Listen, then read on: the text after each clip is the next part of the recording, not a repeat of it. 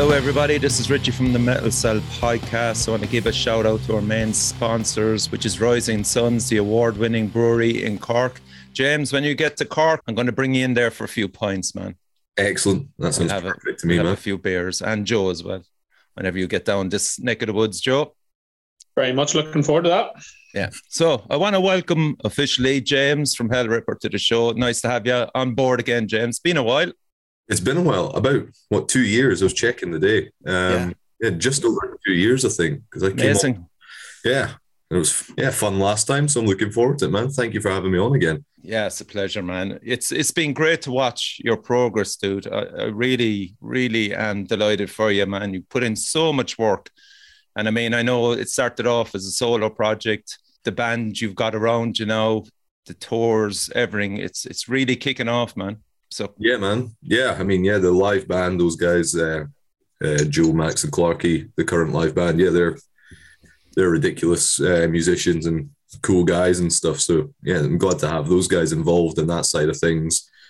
And yeah, uh, yeah, I mean, the goal is just to keep doing what I'm doing and hopefully grow a little bit um, gradually. So yeah, no complaints here. no complaints. like Joe, we'll talk about Gama Bomb and on the 20th anniversary tour. Let's bring your mind back to that. You uh, decided to bring Hellripper along for the party. Yeah, we're very lucky to have James and the lads along. It was great, all crack. Um, and just nice to, you know, nice to get around, get around England and Scotland and stuff for a bit of a march around. So, but like, I think James, did you say that was the first time you guys did like a, a UK tour of more than a couple of shows, or?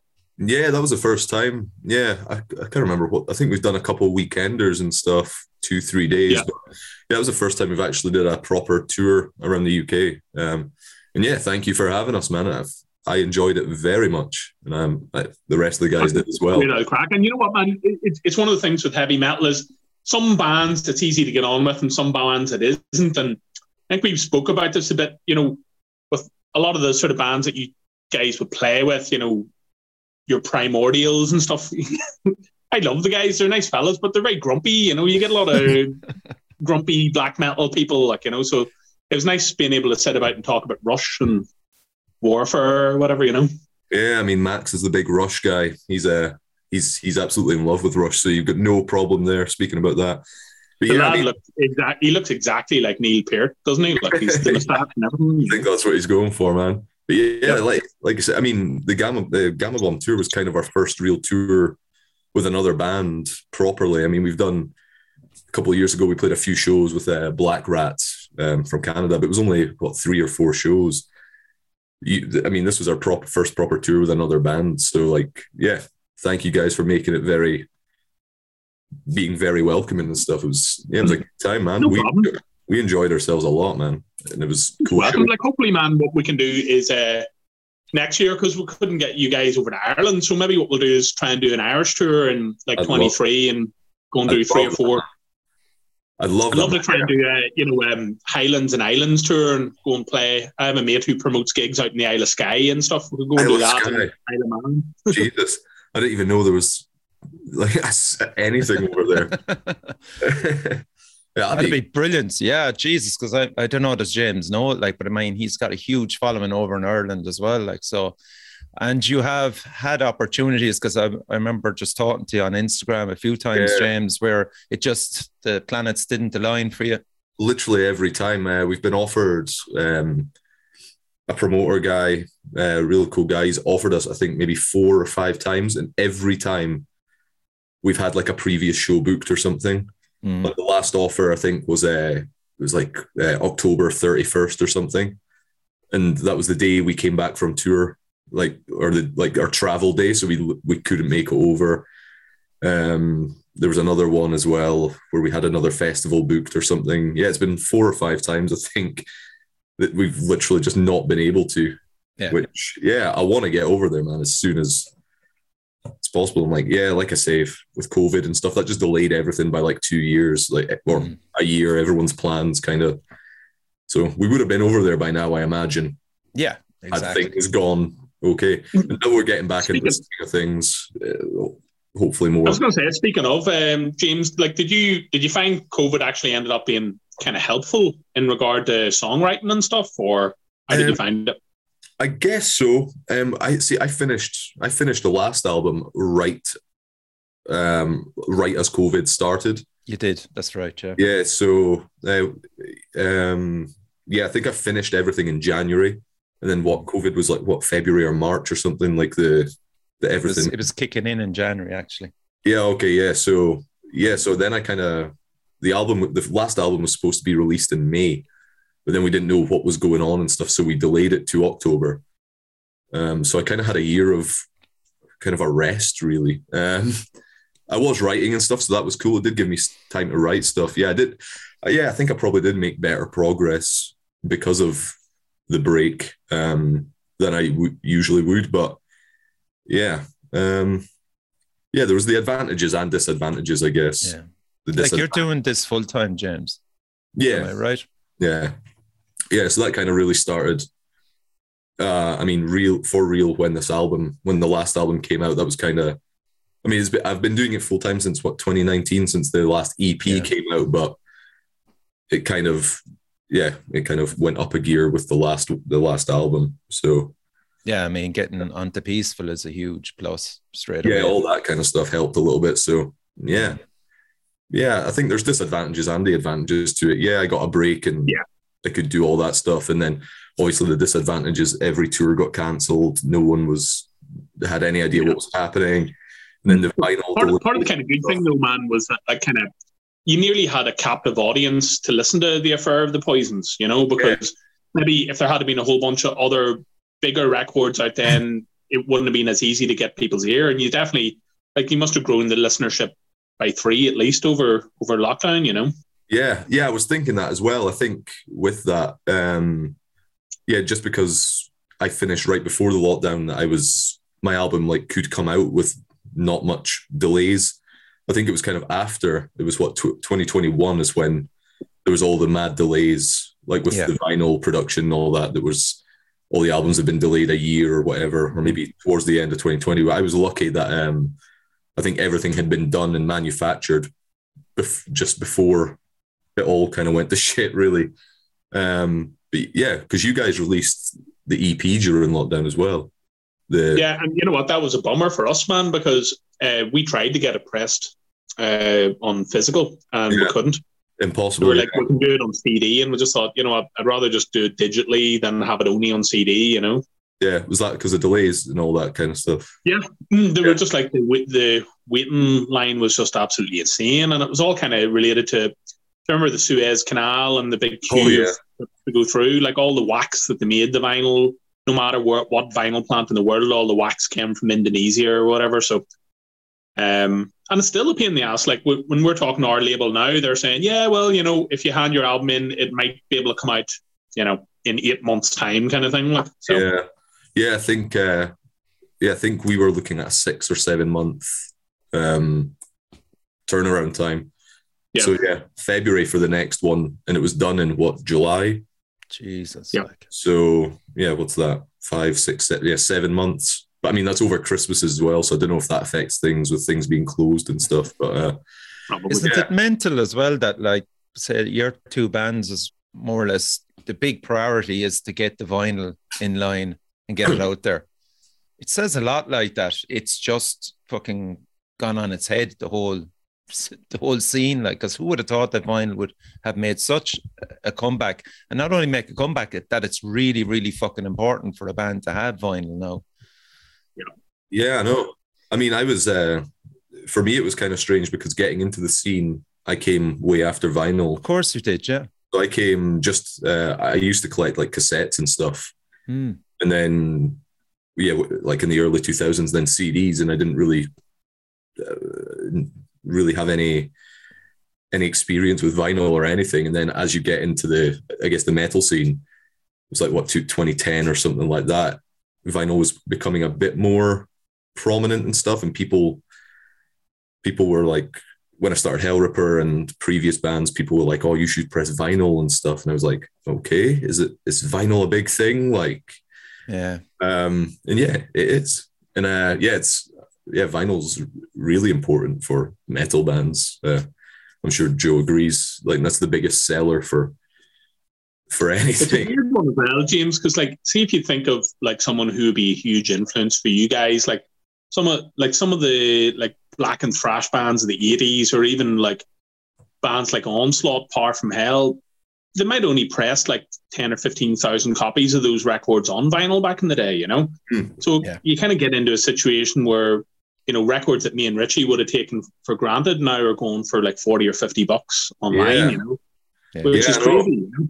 Yeah, I, I was a bit gutted because um, I don't know if I mentioned it in the last uh, the last one or not, but I've said it a few times before. Like I kind of was made aware of like metal when I was a kid when uh, uh, my uncle has a had a bunch of That's right, your uncle. Yeah. yeah he had a bunch of LPs like from the like the seventies or eighties or something, and uh, I kind of looked at the artwork and stuff when I was a kid and thought, oh, that's cool, and that kind of made me aware of like metal and stuff. And uh, just recently, I got my mum to take up the LPs, uh, take them to my house, and so I could finally have them. And I was just looking through them, Ah, that's nice, man. and there's like all these cool, like so much cool ones. Uh, there's like old Aussie ones, like Discharge singles and stuff. Like, um, I'm no, I'm not like a vinyl expert, but I think these would be maybe close to like original pressings and stuff. But they're all in such bad condition because because they were Of just kind of course they are, man. Because were we, just- we actually played them. Exactly. Yeah. Like the, the, the, the sleeves are all just like, just torn apart and stuff like that. And Yeah. uh, yeah, a lot of them had to basically just be chucked because they, they were all, they were scratched and ruined, unplayable and stuff. But yeah, there was a whole bunch of cool stuff there, like live Black Sabbath al- Black Sabbath albums with Dio and loads of Judas Priest, Thin Lizzy, The Damned, uh, Discharge, all that kind of stuff. And Mm. yeah, and uh, like you were saying, uh, Joe, kind of similar. Like some bands would only have a few vinyl presses. There was a lot of, I think there's a lot of bands in the like the 2000s that I'm not sure about Gama Bomb, but didn't even have vinyl presses for Yeah, albums. like, probably like the kind of generation of before us of bands, like uh, I don't know, like even from the like late uh, 90s, early 2000s, like The Haunted made me do it. Those, those kind of records, I don't know if they would have come out on vinyl. Like all of our stuff did come out on Yeah. vinyl, thankfully.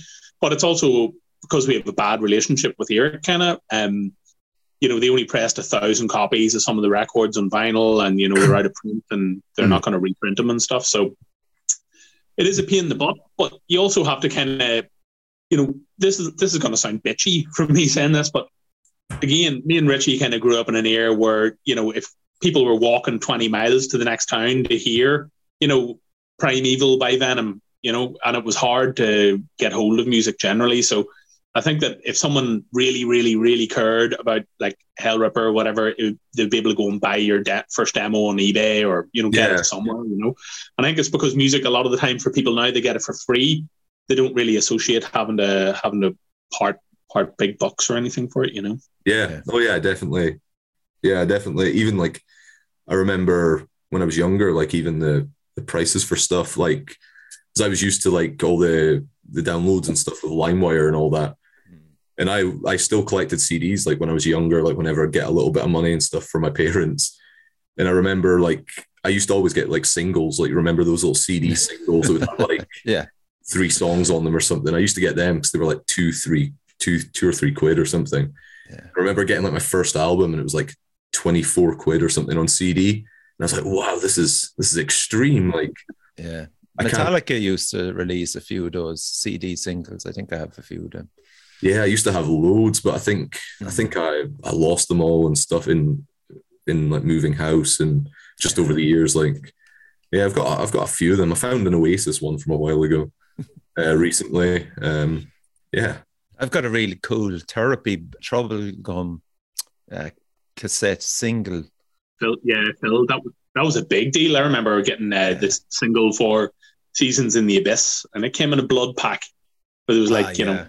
And it's still sitting up in the cupboard somewhere. All the blood has since dried many years ago, but you know. So, like James, tell me this uh, before we start talking about like new album stuff. What what's your Slayer cutoff point? Are you a are you a guy who loves all Slayer or just old Slayer or yeah, I like all Slayer really. I guess. See, again, maybe it's just because of like when I grew up. When I grew up, I got into Slayer. Like World Painted Blood came out.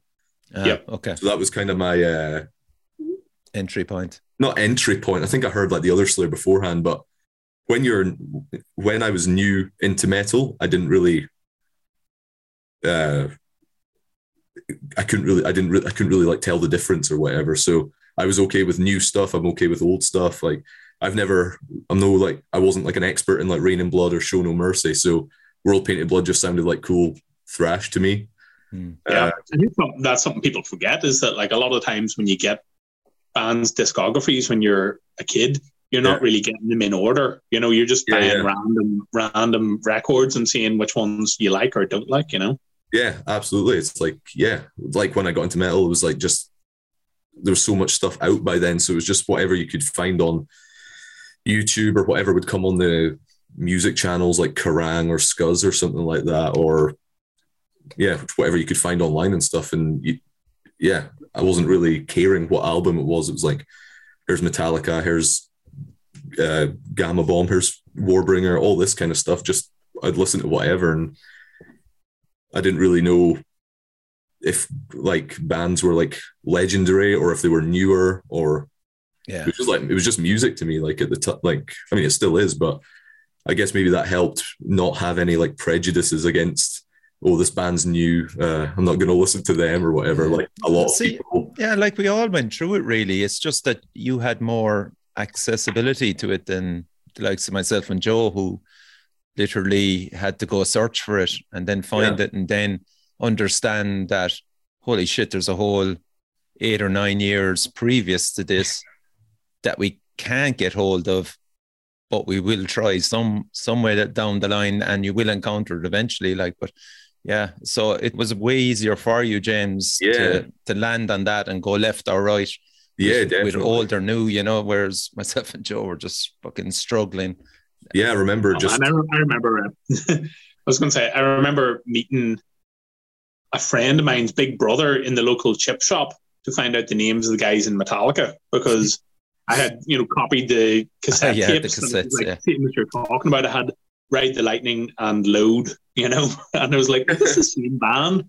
But yeah, I had to go down and meet him, and he was all like, and it's uh, Kirk Hammett's name is not the same as Kurt Cobain's name. All right, so just in case, you know, whenever you're 13, that's important in case someone starts ripping you out at some party saying you don't know anything. You know? yeah.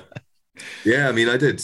Yeah, like yeah, like I, I would just go on YouTube, and if I saw a band, I would just like type them in online, and I would get all the I could see all their albums and stuff. But uh, I do, I did miss the. Uh, well, when I was younger, I mean, maybe I've got a completely like wrong memory and stuff, but I liked it when you I didn't know you couldn't know anything about the band. Like they were just like there was no way to find out anything about the band unless you knew someone with the knowledge and stuff, yeah. or something like that. So yeah, that was cool. Like all these bands that were mysterious or scary. Like we'll say no, James, because like you are in a, a really good position insofar as we'll say the likes of Banger TV now will get in contact with you. What was that black and roll essential bands? Yeah. I mean, Jesus, that was a really great uh, oh, thank you. publicity for you and, and you came across really well. But like, did you suddenly kind of go, holy shit, I have to actually study this and get my stuff together? It was a bit, st- I mean, black and roll and black thrash is kind of like the style that I know best. So, mm. I mean, I, I mo- everything that I spoke about, like I, it, I knew, like yeah. I wasn't, I wasn't like randomly picking off facts and stuff. um, but I did have to like look up a bit, like dates and stuff. Yeah. Uh, so I'm not the best with that kind of stuff. Like I listen to bands and I'm big fans of bands, but even sometimes I, I can't even remember the name of the name of songs and stuff. Like I just mm. listen to the music of some some bands. So it was like, yeah, when I was going through, it was like I've got to try to put together like a timeline and stuff when when these bands were around and see any correlations. Oh, look, this sound was more German sounding like in in this time period or whatever. Um, but yeah, that was that was a fun one. It made me kind of uh, look at bands that I hadn't listened to in ages as well. Um, yeah, but it's a, it's a huge acknowledgement to be on that show. Oh yeah, it was yeah, it was yeah, it was cool to be part of that and just kind of I learned stuff as well from other people, like people in the chat and telling me bands that I never heard of and stuff like mm. that. So that was a fun one. Yeah, it was just a yeah, it was really nice of them to get me on and yeah. yeah.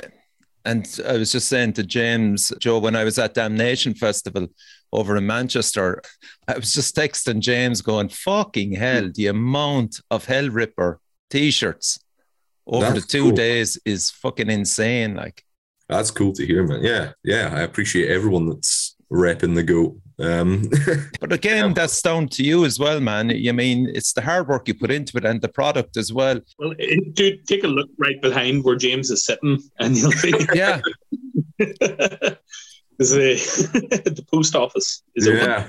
open. this is my point. It's it's not fluke that you're doing this and getting this popular in relation to even with merch it's the hard work you put into it, James, and yeah. it's all and it's the personal touch as well. Because I've seen lots of, we'll say, Facebook posts of you talking to people about the t-shirts, and you know, you had to set up a US store as well. Maybe just talk through that in relation to how did you actually formulate a plan to get this right straight away with merch? Um, the merch, it kind of, I mean, straight away. I mean, it just kind of it was like a gradual thing, I guess. I never really had any plans at the start with Hellripper. Like it was just a release an EP and see how it goes, and then it kind of more things happened, more people got interested.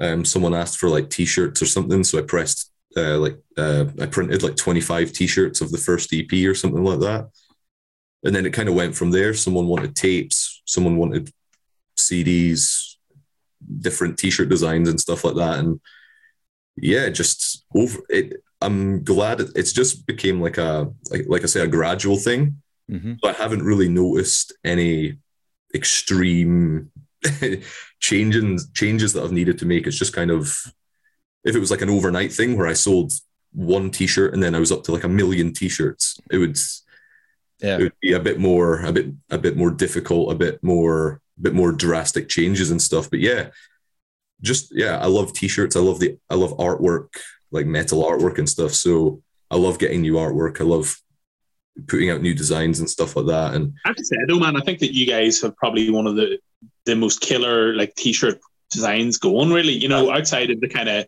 the Venom Motorhead lineage, I think that um, is it like Soldiers of Hell that you guys have worked with in the past, like for doing some of the designs? Uh, no, I've worked. I've worked with so many guys. I just that's the good thing about the uh, like getting t-shirts as well. You can work with loads of artists that you mm-hmm. like.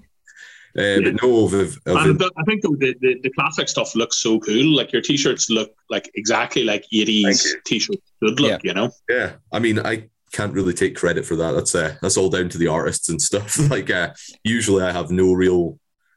Like nine times out of ten, I don't really have an input. I'm just like, you've got cool artwork.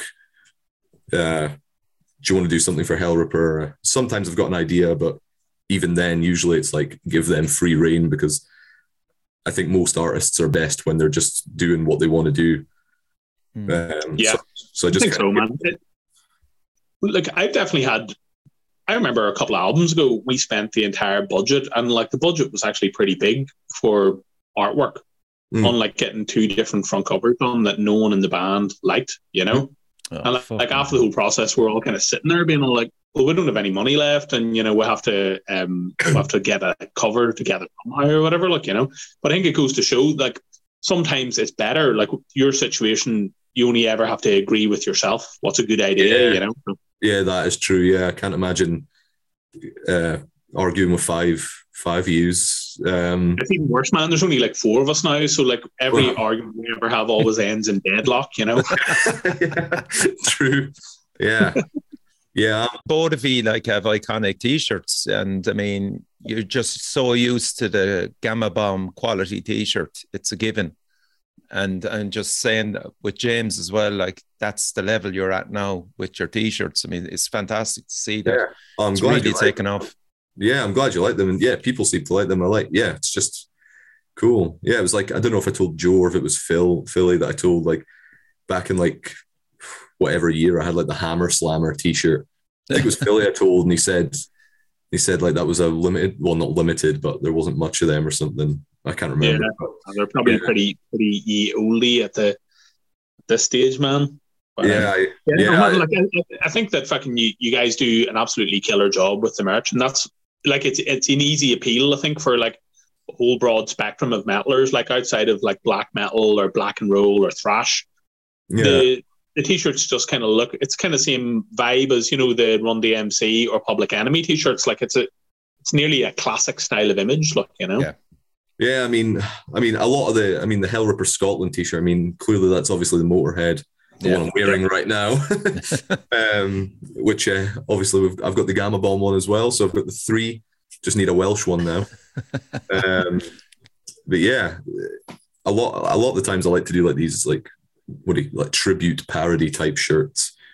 Um, like I did. Nostalgia is such a big thing with us metalheads, though. Yeah. We're fucking yeah, exactly. It's uh, so easily taken in and all that. Like, Yeah, I know. I enjoy it as well when I see like yeah these like tribute T-shirts like with that a band does. I think it's cool. Hmm. Yeah, but yeah, Speak, speaking of which, I've got one coming out. I've showed it to Joe, but it's yet to be. Uh, secret. yeah, yeah. It's, it's it's good though, Joe. Isn't it? It is class. Yeah. James, I was going to ask you though, have you ever thought of the goat making an Eddie style appearance on stage or like in videos, or is it just a kind of is it a We've- Venom Motorhead thing where it just exists on the album cover or T-shirt? Sometimes I mean, um, I don't know if it happened at the Gama. No, did we have the goat mask on the Gama Bomb tour? I can't remember. But the a pa- the past couple shows, um, not the European ones, but in the UK at least, uh, we we bring the goat mask like as to put on like the to model the merch. Like so, we've got like a little mannequin thing Oh, cool. and we've got a goat mask that kind of goes on that like just for that. And usually people get pissed and we give them the the goat mask. And there's a few photos and stuff on instagram. We've had a few people like jump on stage with the mask on and The job. uh, do whatever. Yeah just cause havoc. So that's uh yeah that's kind of the appearance. I mean it depends on what i do. Like i don't like to take stuff right really seriously. That's why we Mm. it, like that's the I mean the music's serious, but like the myself and Yeah. And all that kind of stuff. Like it's not yeah. I try and put myself in the the in the band as much as I can. I'm not I'm not an evil uh Warlock. warlock black metal uh Yeah. yeah, Yeah. guy. So like I'm not gonna try and do that. Otherwise it'd be unnatural for me. Like I don't have a, a character uh, what do you call it? Like a, a stage name or costumes and stuff. I think for me it's just not natural for me. So I think the goat just works as it is. Yeah. yeah, it's just yeah, it's a funny yeah, it's a funny thing. It's it's a goat. Uh, Mm. So we're, we're still on the merch side of things there because I, I just wanted to know because a few bands had trouble uh, bringing your merch across to Europe and selling it. Problems with that? he never brought any merch to Europe. We got it printed in in Europe. Ah, Uh, so I brought a, I brought a few things. Um, I brought a few things like CDs and stuff, but I think you're allowed a certain amount, a certain value of stuff you're allowed to Were you take checked, over. by the way? Uh, Okay. No. Um, well, they, che- I mean, in the security, they check the bags and stuff, but they never said Okay. anything. Uh, um, yeah, I brought over a bunch of a bunch of CDs. Um, And you collected your merch then while you were on tour in Europe, then, is it? yeah, so we got our stuff in. Uh, yeah, sent to um, our tour manager guy. Um, he it got sent to him just before the tour, and then later on we picked up some more. Um, and then actually, yeah, I got. Um, I thought I'll try and get some some of the leftovers sent to me, and that was a fucking nightmare. Um, that was uh, the, the customs there was like the custom. So that's not bringing it over, but that's the postage, which I knew from sending my merch to people. and knew the customs was Yeah. a was a bit of a, a bit annoying there, so I kind of expected that to happen. But yeah, as far as getting over the border, I think as long as you've got under the certain amount, certain value of stuff, you're allowed over. But obviously, I think the value is like a thousand pounds or a thousand euros or something. So obviously that adds up quickly if you've Yeah, got of course. Vinyl and I mean how much yeah vinyl you you could take like what 100 vinyl and that's you like at the at the at the threshold already so I haven't tried maybe maybe you would get over I've got no idea The carousing Um, in fucking Centaur with um, Spectral Wound. Spectral wound yeah. How did you go to Europe? Did you uh, get a van and go across in a ferry, or, or did you fly? Uh, so we our first show was in Portugal, so we got a flight to Okay. Portugal, and then we got a flight to Germany because our next show was in Austria. So it was like two flights there, and that was that was the probably the the the most tiring part because we now the we played at like midnight or something for the festival, and then our flight was at six six a.m. or something like that. So we never got any sleep at all for the first two dates, which was that hmm. was that was horrible. A horrible way to start off the tour, starting off already fucked. But um, no, yeah. So we got a couple flights, and then we met uh, the the tour manager and the other driver um, was in Germany. Picked us up in the van at the airport, and then just went from there. Um, yeah, there was no trouble as far as I can remember, like any borders or any any stuff. I was kind of yeah worried about the like the merch and getting our instruments uh, checked or whatever, like missing a rule a rule or something. I don't know, but uh, yeah, it all seemed to go That's, fine. that's great to Um, hear, isn't it, Joe? Because stuff like that could, you know, make or break a band very fast. Was pear shaped. Oh yeah, I, I think like I think it would it's a problem for a lot of bands going from like England over to Europe and stuff that can get stopped. But you know, it's generally as ferries and stuff. I think if you're flying, it's not a problem. And once you're in Europe, no one's going to really bother you country to country apart from having Yeah. to pay tolls or yeah. etc. Um, but yeah, man, I, I don't know. It's one of those weird situations. I don't know what you think about uh, Scotland yourself, man, but I, I could definitely foresee a future where Scotland ends up back in the EU, you know, sooner rather than later. So I'd hope knows? so. I'd hope so. Uh, Mm. I think yeah, I think I've a lot of people would like no would like that, especially bands that I know from Scotland. Yeah, man. I think almost every band, even in England, would like to be back in the EU. um, yeah, I've got. Yeah, if it would be, everything would be much smoother, much easier if we were still in the EU. Um, yeah, there was like I was a bit stressed out just before like the tour, like just thinking if I got, do I need any documents? Do I need any whatever? Do I need what? What do I need to do? If I've missed Mm. something, will I not get into a certain country or whatever? I think but that a lot of the problems stem from is um, from what I heard anyway, with God Is an Astronaut, they were filling me in on it, is if you're a UK band and you're leaving uh, via ferry to get into France, that's where you'll you'll probably hit trouble with customs there. Yeah. Yeah, well, we're going over. I mean, I go I go over anyway every summer to France, but we've got a few things next summer. Um, so we'll be going over on the ferry. So we'll see what happens then. Um, if I'm fifty grand out of pocket or not. Uh, nah, we'll see. Uh, I think, yeah, I think as long as you've got the carnet and um, and all that kind of stuff, I think it's okay. I think it's just more time consuming and paperwork course. and all that kind of stuff. The main thing. Um, It is it is crazy to think about it, Joe, isn't it? yeah, man, it's just a it's an unfortunate situation. I remember Bruce Dickinson saying that nobody was going to have any problems and stuff, and you're like, this is coming from a guy who's never had to queue up for security life, like you know, or like had to do anything. He just flies the plane to a country and. He's like, Yeah. yeah. why would anyone else have any problems? Fuck's sake. It's Yeah. sad, man, but like I would hope, hopefully, anyway, man, it'll end up in a situation where more bands will be able to come over, like especially Scottish bands and stuff, uh, come over to Ireland or you know, yeah, who knows? You know, it's a weird one, like because I think you guys are a lot like us. The like there are notable Scottish metal bands through through the years and stuff, but like. And like it, it, sometimes ge- geography can be an issue. Like it's not as much now for bands in our generation, but definitely in the nineties and eighties, it was a lot more difficult for bands in Ireland and Scotland to make a mark or break out. You know, yeah, yeah. I think with the internet, it's just it's just made it. I mean, for me especially, I mean, I had no. I was not really involved in any scenes or anything Mm, you were saying that when I first yeah. started out. Aberdeen, Uh. Yeah, Mm. so I mean, I just kind of joined the scene just as I was kind of doing starting Hellripper, and even then, the scene in Aberdeen was kind of small, and it's kind of it's not like the Glasgow or Edinburgh one where there's a Well, you, million. came, you came from a punk punk kind of background, dude. You played in punk bands for quite a while, didn't you? Yeah, so uh, yeah, so th- there was a big punk scene in Aberdeen, um, and there was always shows coming to Aberdeen, like touring bands. I saw like, uh, UK, like I mean, like underground UK bands. There was like Infernal Sea and stuff. They would come to Aberdeen, um, so there was a lot of stuff like that. But yeah, there was a big punk scene when I was getting into coming into the scene. But the punk and metal scene was kind of one one thing.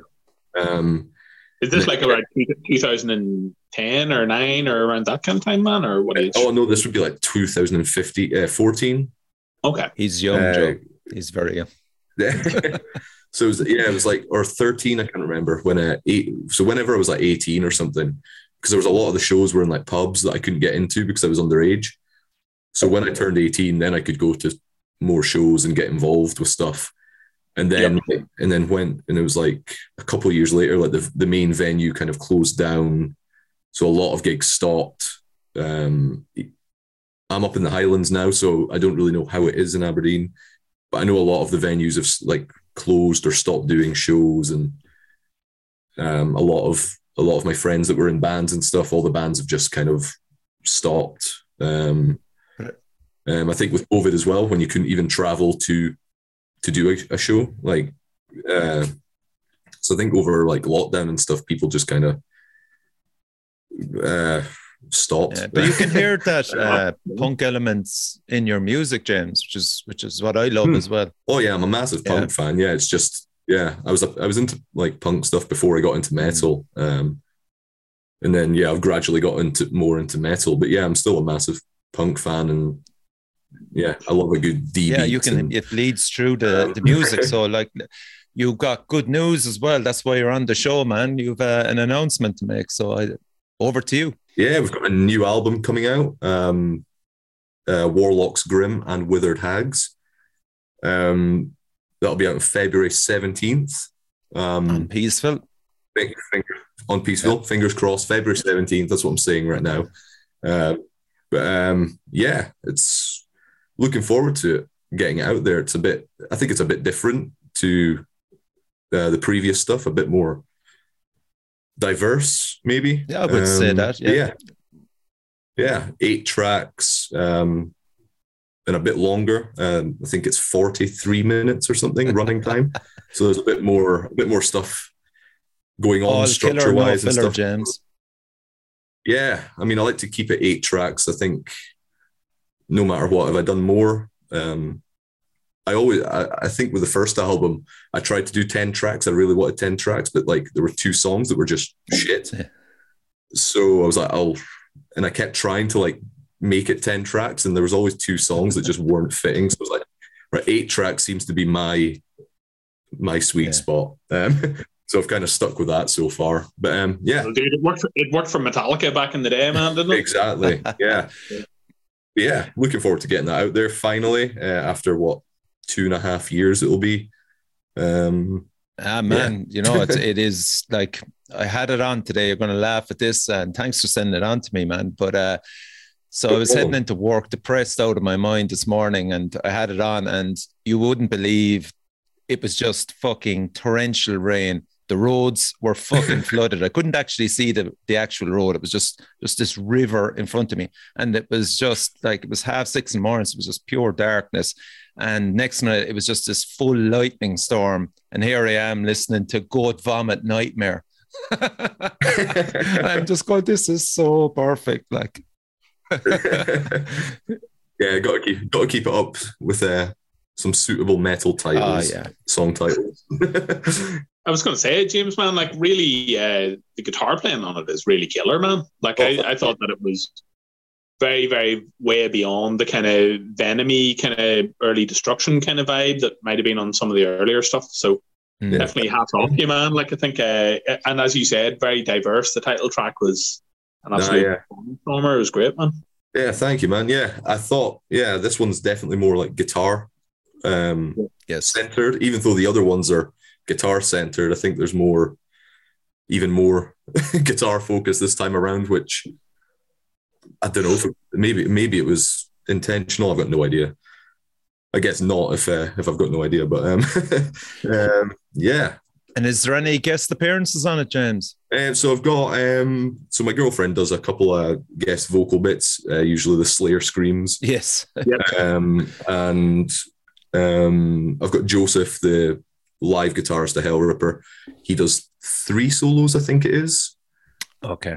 which were really cool. He's got a completely different style to me. He's much better at uh, guitar than me, especially the lead side of things. So he's He did Spectres and Vampire's Grave in the Yes, previous he one. did, yeah. Okay, So yeah, he's okay. got a total different style to me, and it's it makes things a little bit different. Um, and yeah, yeah, they sound cool. His guitar solos are ridiculous. There was one that's like, I think he said it was like Queen influenced or something.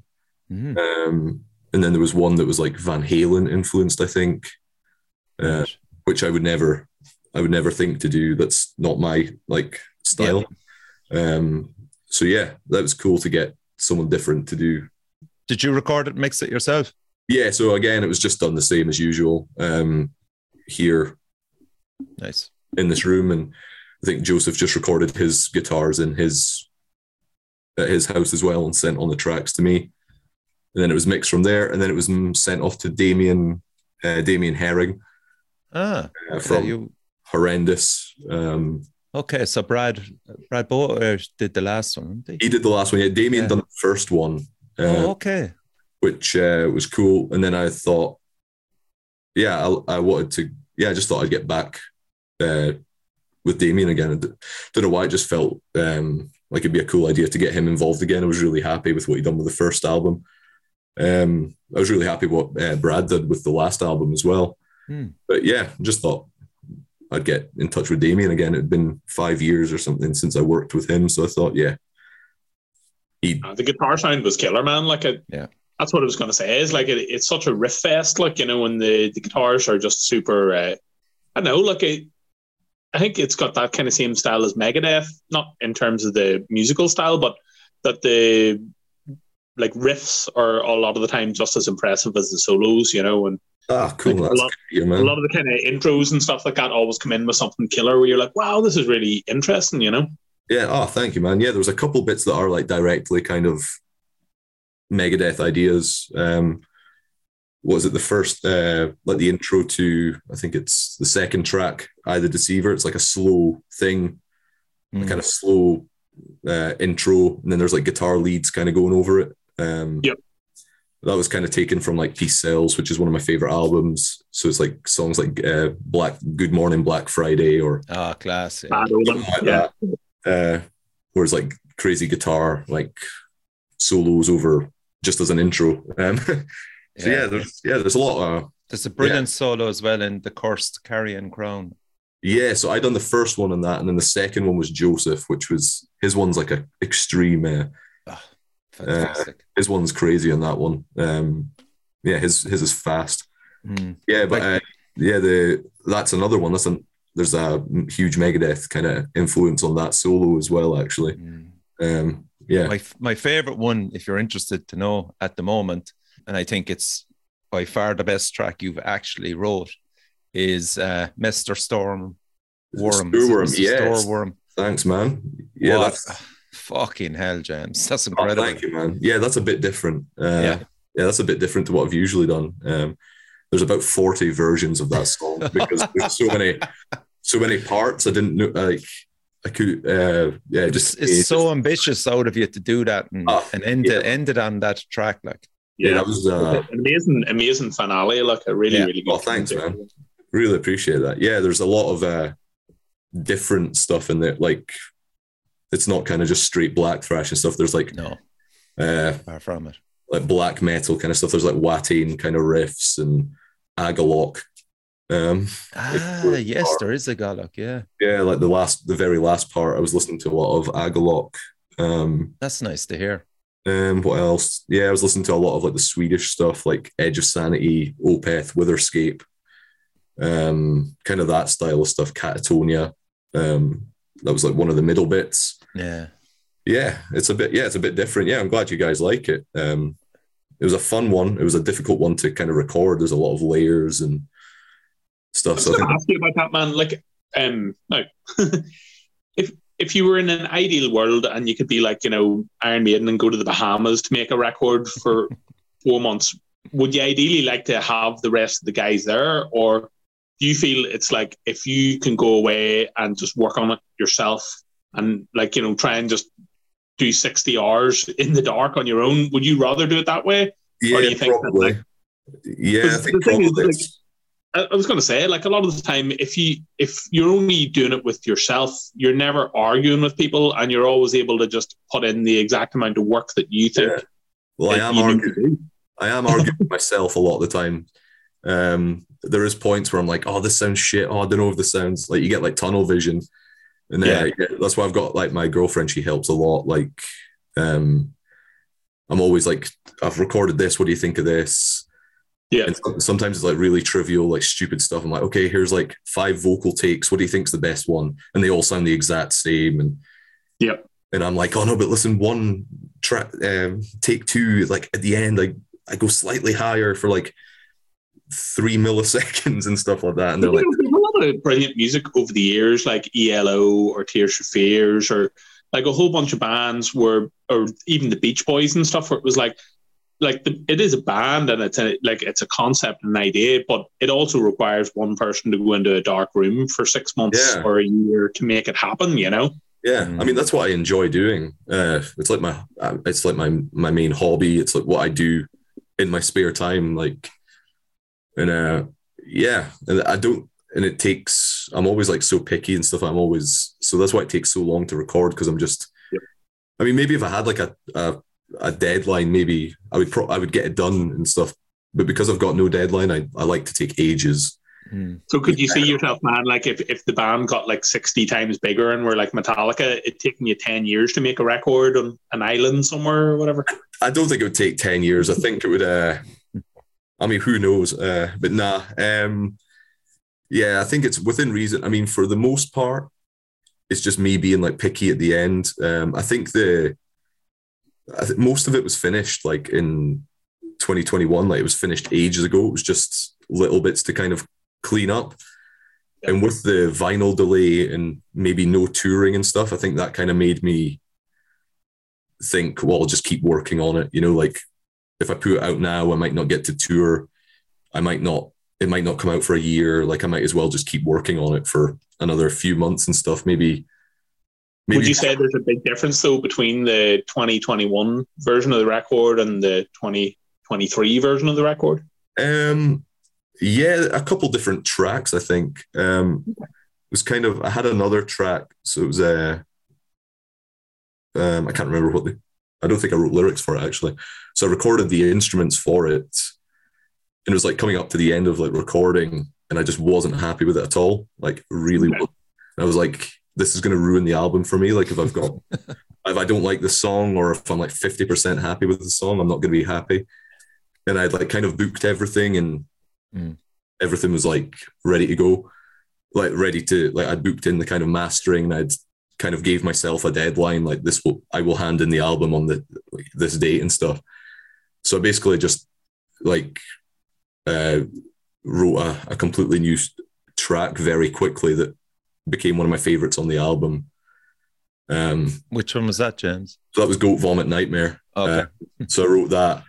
Um, it was it was like kind of half written. Um, as I finished the out, like as I finished the other one, I was like, okay, I'll save it for like the next album or something. Like Mm. I'll finish it later. But then I really didn't like that track, so I was like, fuck it, I'm gonna finish it now. Like I'll. And I think having like the kind of deadline there as well kind of made me finish it because the other ones took ages to finish. Yeah. And if it was up to me, I'd, it would have t- it would have taken ages. Um, but yeah, so yeah, that's became one of my favorite ones on the album as well. So And what's the hardest thing for you, James? Um, the vocals or the drums?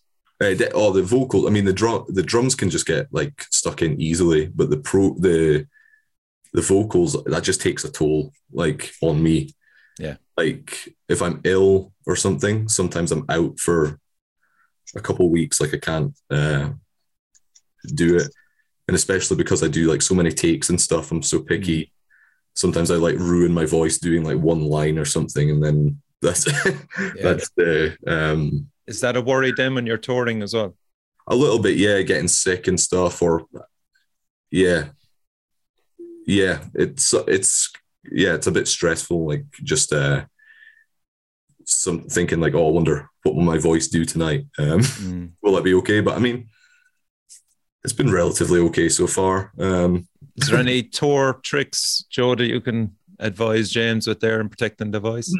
I think Philly was talking to James about this on tour, and like yeah, I think part of it is just trying to like you know take it easy on yourself a little bit, or yeah, you know a lot of the time what happens, especially when I've hurt my voice in the past or Philly had was if if you have a bad PA and you can't hear yourself, you nearly Yeah. try and just shout shout your way through it, and you the- just can't you can't do it. You have to either assume that people can hear you, or Yeah. you know even if you can't hear yourself, but it's it's just so hard to do, man. yeah. Like, that was a couple of the shows on the tour, um, uh, or one or two. I can't remember which ones, but yeah, the sound was a bit weird. So the yeah, I remember like kind of messing up my throat because I I was like because I changed my technique or something to Yeah. to like compensate for like not hearing or whatever. But yeah, Philly was really helpful. Philly was like t- uh, telling me a bunch of shit to do and giving me tips. it is, it is hard, man, because you know this is like Philly giving you advice. We were on tour and went to some bar in Hamburg at like three in the morning, and he lost his voice singing Tom Jones songs. I remember you said. You know, so it's like you, you're never going to be able to like you know counter for your your want to go and have fun. Like so, yeah, yeah, of that's the course. thing is like and, and the mu- like the kind of style you have, if you forgive me for saying so, is it's kind of you want it to sound like you're hurting your voice, but not actually hurt your voice. Yeah. You know? That yeah, that is the aim. That is the aim, Yeah, indeed. Yeah, but yeah, I guess it's as well. I guess maybe it'll come with more like experience as well. I mean, like I said, that was like our first real tour. So we had never really done what was it, seven shows we did or eight shows in a row. I'd never done that before. I think the most we've done is let's see, twelve. I think we've only done like three or three in a row, like at most.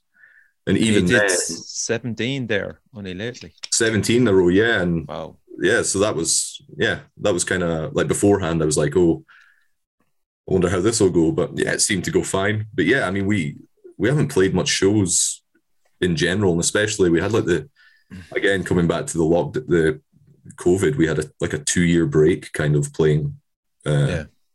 playing live shows. So like my vo- I never really done anything with vocals for like two years really Mm. other than occasionally recording the album, which it's like in a controlled environment. You can you can do two lines per day if you want. You can give your Yep. voice a rest and stuff like that.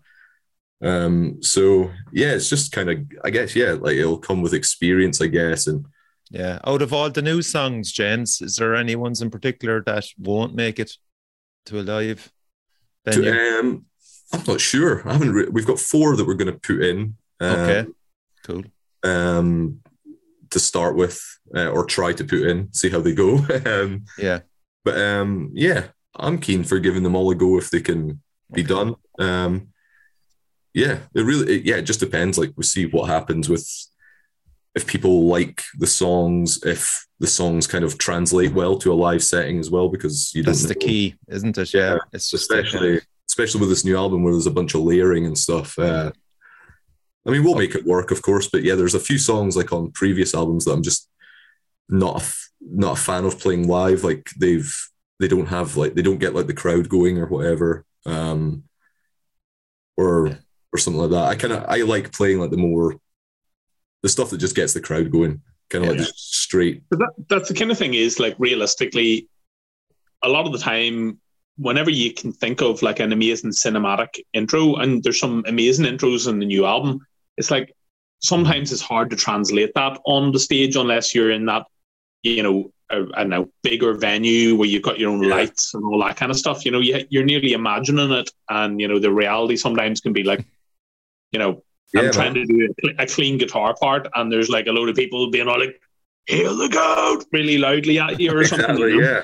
yeah. yeah, so it just kind of, yeah, like I said, we've got four that we're going to try, and then we'll probably, we'll probably get most of them done um, at some point. But uh, it's basically just kind of experimenting to see what Mm. what what people react to, what Yeah. what people don't want to see live, what will work live, what's doable live. Like if like like with the translating the production and stuff to the live to the live setting with just the two guitars and stuff and yeah It's going to be fun, man. it's going to be fun to try it anyway. Yeah, it'll be fun learning like new songs again as a like as a band. Uh, So I'm going to play one, and it's the opening track, and I'm going to leave it to you, James, to pronounce it. so the Knuckle of E. Okay, the Knuckle of E. Um, is there any meaning behind that before I play? Yeah, so it's an Orcadian uh, legend um, of a creature like a, a skinless horse, uh, horse type horse type creature with like a rider on attached to its back. Okay. Um, causes plague, um, death. Just not, just not a nice, uh, just not a nice thing. Um, but yeah, Yeah, and the music represents it too, man. It's Yeah. not a nice thing. okay, here it is.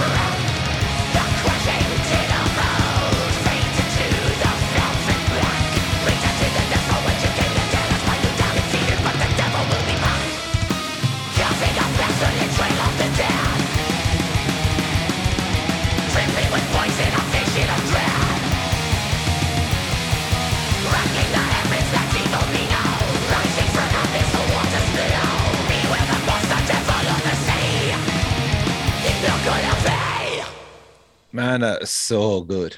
It's just again, I, you're saying Megadeth there. I, I'm saying early That's, Metallica. That was a yeah. That that solo, that second yeah solo straight out of Megadeth. That's a that's a Dave Mustaine solo. That one. Uh, yeah. I Yeah. love it, man. I love it. It's a it's a great opening track, man, it, and it Thank sets you. the scene. I'm delighted actually you stuck with this whole, I suppose, um, the mysterious side of it, the traditional side of these mythical characters, Hmm. and exploring that route rather than going down the serious route, talking Yeah. about personal tragedy or you know, personal Yeah. feelings. Yeah, So I'm not is there- very good at that. Yeah, is is there a, a, team running through it anyway, James, or is it just still? Yeah, so the so the, it's I mean not a concept like I mean the whole thing is based on Scotland. So every song is a Scottish, um, has some Scottish Element. influence. Uh, so yeah, it's like folklore, um, uh, legends, folklore, um, historical events, kind of stuff. Um, every song's kind of got that. So there's like a a theme that links everything together, um, which I thought was cool. Then you've got the bagpipes as well, which I thought on um on the title track. So it's yeah, it's kind of I tried to yeah make it a bit. I guess it's a bit personal as well, just because it's like the Scottish uh, theme with all that kind of elements on it. But uh, yeah, I thought it was yeah, it's cool to do something a bit different. Um, I mean, I still love writing all these ridiculous Satan over the top lyrics, but uh, and I mean, you still got elements of that with like Yeah, titles you like. Vomit Nightmare and stuff like that. Um, but yeah, yeah, I thought it was cool to do something a bit different. Um, Mm. See, the, see how that worked. the hissing marshes as well, great title, and then the the bass intro. I was going to say to you, uh, James, do you like? Obviously, you must find location to be a big influence, man. Like you know, living in the Highlands, like w- was that part of the reason you moved, like from the city, or Uh, it, uh, at first, I didn't really think I was um, kind of. In, I, I've never really been influenced by like location and stuff, but I think moving to the Highlands, I moved because my girlfriend got a job up here, and I just moved here, and yeah, I kind of, yeah, that did kind of influence it in the end. Like, I kind of became more interested in like this Scottish history, like looking at like Scottish legends and all that kind of stuff, and yeah, like being surrounded by like the highlands and the mountains and stuff. It's kind of, yeah, that is it did kind of It's a great well to draw on, man. yeah. So I yeah, it did end up influencing it in the end, which I didn't think it would because I've never I, I've never really been influenced by that kind of stuff. I've usually just kind of play. Uh, Yeah. um, but yeah, yeah, No more than Ireland, man. There's just so much history, folklore, and castles, and everything around around us that sadly are just falling to ruin. And there doesn't seem to be much of an effort to preserve them. Only yeah, you know, and if you're if you're doing that in song, no matter what, yeah, be it traditional music, folk music, heavy metal, it's great that you're still giving a big shout out to your tradition where you're from. And as I said, you have you've you've held Ripper Scotland on it, man. You're repping Yeah.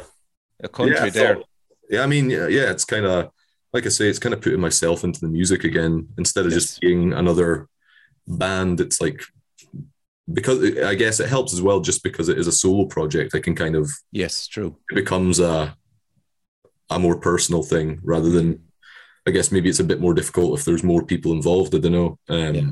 unless you've got similar backgrounds and and all that kind of stuff. But yeah, I thought it was yeah just something different to try. Um, I enjoyed learning about stuff because there was a lot of stuff that I didn't that I'd never heard of and stuff. It made me research a bunch of stuff and Yeah. look at all this. Fans love that, man. Don't they, Joe?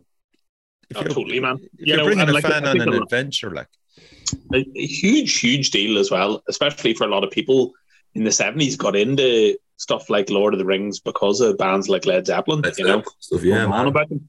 So it's like there there is like a responsibility, like where some of the legends, things like that that you're talking about, there could only be maybe like ten or twenty thousand people who currently know about that in Yeah. Scotland, and there's going to be ten or twenty thousand people at least more, you know, Yeah. now in a couple Yeah. of months. So like that's that's the cool thing about writing lyrics about either historical or you know stuff of that nature, or you know like you guys have songs based on like ha- Hammer horror type movies or you know that sort of stuff as well. So it's as long as you're able to have a broad variety of stuff that you can write at, you're never going to be pigeonholed into being like you're a black thrash band and you have to write about you know this all the time. You know. Mm. Yeah, yeah, that was a like a thing I, I wanted to do like early on as well. I didn't want to be, I wanted to kind of make make it that Hellripper could kind of do anything within that kind of sphere.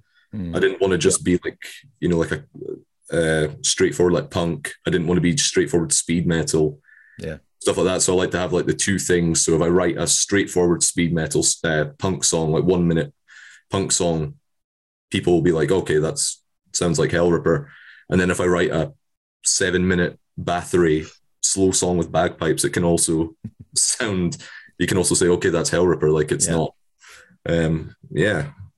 Yeah. I, I, Is, is, is Quorthon Bath, an influence man? Uh, Like you know, in, even in terms of whenever you set up the band as a, a solo project, uh, were you influenced by him or that whole ideal or what?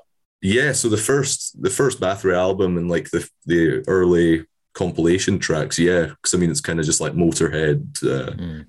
um, it just like yeah, it's it's kind of yeah, it's just it's like black black thrash. It's like the original kind of black thrash. Um, but yeah, over the like listening to uh, writing this album, I was listening to a lot of new stuff and different stuff as well that crept its like crept its way in there. And uh, I really got into a few of the later Bathory ones, like the uh, Twilight of the Gods and stuff by Bathory that I never really, never really given much of a listen to before. Like I was always into like the the black thrash fast Bathory, but yeah, I was listening to a whole bunch of different stuff over the writing, and I got into that, and that kind of influenced. But yeah, Black Bathory being a one man band definitely at the start helped as well. Like, a lot of the bands I was uh, getting into would be Bathory, uh, Midnight, Darkthrone, uh, Toxic Holocaust. And it was like when- realizing like, oh, Toxic Holocaust is a one man band, like he does everything himself. Darkthrone, they record everything themselves. Um, Yep. Or sometimes they do. I'm not sure if it's all the time, but and uh, yeah, Midnight again, mostly himself. And Mm. so yeah, that kind of just gave me the idea that you can do it yourself. Uh, because I was always kind of under the impression like you've got to have a band, you need to go to a studio, um, and all that. So, and luckily, I guess the kind of music that we play, like the black thrash, black speed, punk, all that shit, you don't need the best production. Like you don't need to sound Yeah. like hundred percent perfect and stuff. So that lends itself well to someone just learning how to do stuff. And there's a big audience for it, James. There's such a big Yeah. audience for it out there, especially in festivals. I mean, that's what Oh, I want. think, I think generally, like you know, Midnight are out supporting uh, Mercyful Fate and Kreator. Like it, I think it could easily be you guys in a year or two. You know. Oh, thank you. Yeah. I mean, I'd hope so. I've, that'd be that'd be the dream, man. But yeah, Midnight are killing it.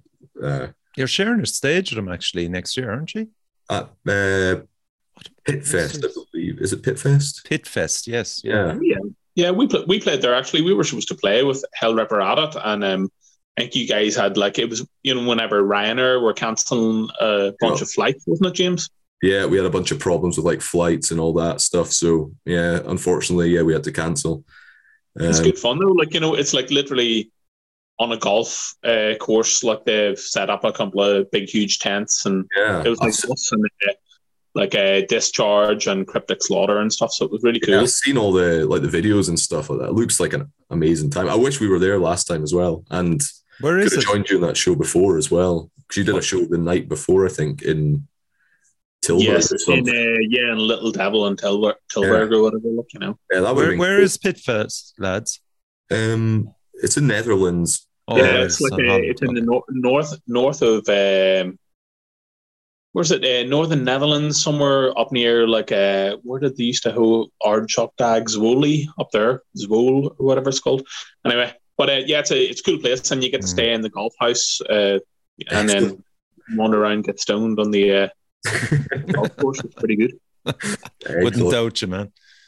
Uh, Yeah. There's other festivals next year. You're on Obscure Extreme, is it? In Obscene Extreme, yeah, man. Uh, Obscene Extreme, yeah. yeah, That's in Czech Republic. Yeah. That's I'm a big fan of like I haven't been there, but I've watched a whole bunch of videos, like a lot of sets from there, and it looks like an absolutely amazing. That, I'm, won- I'm wondering, is that that anything to do with the brutal assault? I don't think so. I think it's it's like a grindcore festival, but I think Oh, okay. primarily grindcore. Okay. But they always get like uh like uh our kind of bands and stuff. Like uh I know they've had like Evil Invaders and Mm. um Butcher and stuff. I think Butcher, yeah. And uh, they had Toxic Holocaust and stuff play there a couple of years ago and Okay. Sodom and stuff. But yeah, I think there's like a the day we're playing, I think it's like an old school metal day. So it's just a bunch of like speed metal and so Mm. like Vulture and Okay. and that. Brilliant. So that's cool. But um, yeah, we've got a bunch of festivals. I don't know. I would need to check. I can't remember what's been announced and what hasn't been announced yet. Uh, FNR is another one that that, you're oh yeah, that's yeah, that's with welcome to hell. Welcome to Hell. That's with Enforcer and Venom Inc. Um, Vulture again. Uh, yeah, that, I'm looking forward to that. Yeah. yeah, it's going to be cool getting out to kind of. This will be the first time we've really promoted an album um, I suppose, yeah, it's true. on tour. Yeah. Because in 2017, when we released Coagulating Darkness, I think we'd done three shows that whole year. My God. Yeah. Uh, and I think two of them were in Aberdeen, just like kind of local shows. um, so we never really promoted that album. Um, and then, yeah, the last album we never uh, really got to. The Gama Bomb tour that we did was our support tour. And that was what, like almost two years after the album came out. So, Mm. Yeah, so 2023 is going to be big, man, for you. Hopefully, Yeah. tour wise. yeah, we've got a few things. Um, yeah, mainly in the summer, I think. Um, yeah, I need. I, ca- I can't remember exactly what's been confirmed and what's been just in talks and stuff yet. So, um, yeah, other than what's been Well, it's the announced. kind of situation, man, isn't it? That like the further away the gig is from your front door, the you know the longer it is to get confirmed and you know get sorted out. So it's Yeah, I know. Whenever Yeah, it involves flying or doing anything like that, you just have to believe it whenever you get the ticket. You know. yeah. Mm. It's Where- strange. It's strange to actually like be booking shows again, like like getting back into that after the pandemic, like having nothing happen on that side of stuff, and then Where are you looking to launch the album, James? Uh, so I think um, we're doing a show in Glasgow, Okay. But that'll be I think that's the week before the album comes out. So it's kind of like a Mm. Guess kind of exclusive type thing. We're going to be playing a bunch of new stuff. We'll have stuff on sale there. Yeah. Um, There's flights from Cork to Glasgow, man. So I might, I might Oh, be, able, be one be of those trips. I hope, get we, over. like Joe was saying, I hope we get to Ireland at some point. Um.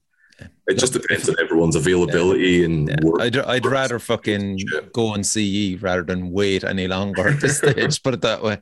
yeah, it's everyone. It's just everything like the availability and work Yeah. schedules and Of course, yeah. getting every like that's the part that's the part of the live band uh, that I don't miss in the so uh, being a solo project. Like you can just I can do everything at my at my my own pace whenever I'm free, whenever I'm ready. But getting like four guys together and and all that kind of stuff um, is a bit more work and a bit more. But yeah, Okay. Listen, man, just thanks again for coming on the show, James. Much appreciated. thank you very much for having me, man. It was fun. Yeah, always is, always is. And best of luck with the new album, Warlocks, Grim, and Withered Hags.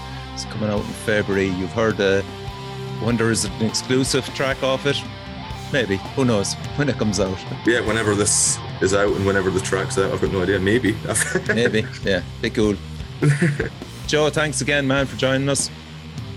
Great to see you, lads. Yeah. Great to speak to you again, Joe. Yeah, and hopefully buddy. there, there might be a Gama Bomb and Hellripper tour coming to your town in 2023 slash 2024. Who knows? It's down to the Who metal knows? gods. I'm looking forward to the new Gama Bomb album as well. Has Philly finished the recording? No, we're still still beavering away down in our old man zone, look, you know. Yeah. But we're Uh, there and stuff. Like, we've got like a, got like uh some cool special guests and stuff we're gonna have on this record. Oh, nice. So So you're going to have to We're, come uh, on the show, we're- Joe. yeah, we'll get we'll get some. get Hopefully some we'll do of- it live, man. We'll do it live. I'll come up to you. Yeah, like we're you know what? At the minute, man, we're just trying to get the record done, and we're doing like a hometown gig, like a cancer research fundraiser show or whatever in Newry. Oh, I saw and that. then um, uh, we'll do some do some festivals and stuff next year before the record comes out. But hopefully we'll have some news soon. But as I said, would totally love to try and do something like that with Hellripper. I'd love to, you know, go and do some places like Cork and stuff like that, or That'd be- Derry that you just can't really get to unless you've got a couple of bands together. You know. Oh, that'd be ace, man. Yeah. Like I said when we were on tour, I was hoping to come over and see you guys like, I think it was two shows or something in, in Ireland, but I got COVID right beforehand. Uh, no, it was for the uh, what do you call it? the the festival. The uh, Oh, the the one up in Derry, was it? yeah, the one with midnight and stuff. That's um, what's Frost and Frost and Fire. Frost yeah, and Fireland. Yeah. Yeah, I was planning to see um, Midnight like the day before, and then I was going to come over to Ireland and go to the, and see Gama Bomb and Midnight and all that. And uh, yeah, I got COVID the day before the Midnight show, so I never got to see anything that week. I was A week dead. of sitting in bed. We've all been there, unfortunately, man, haven't we? awful, man. Right, let me wrap it up. Let me wrap it up. Thanks again, James. Thanks again, Joe. Uh, crucially, support your local metal scene.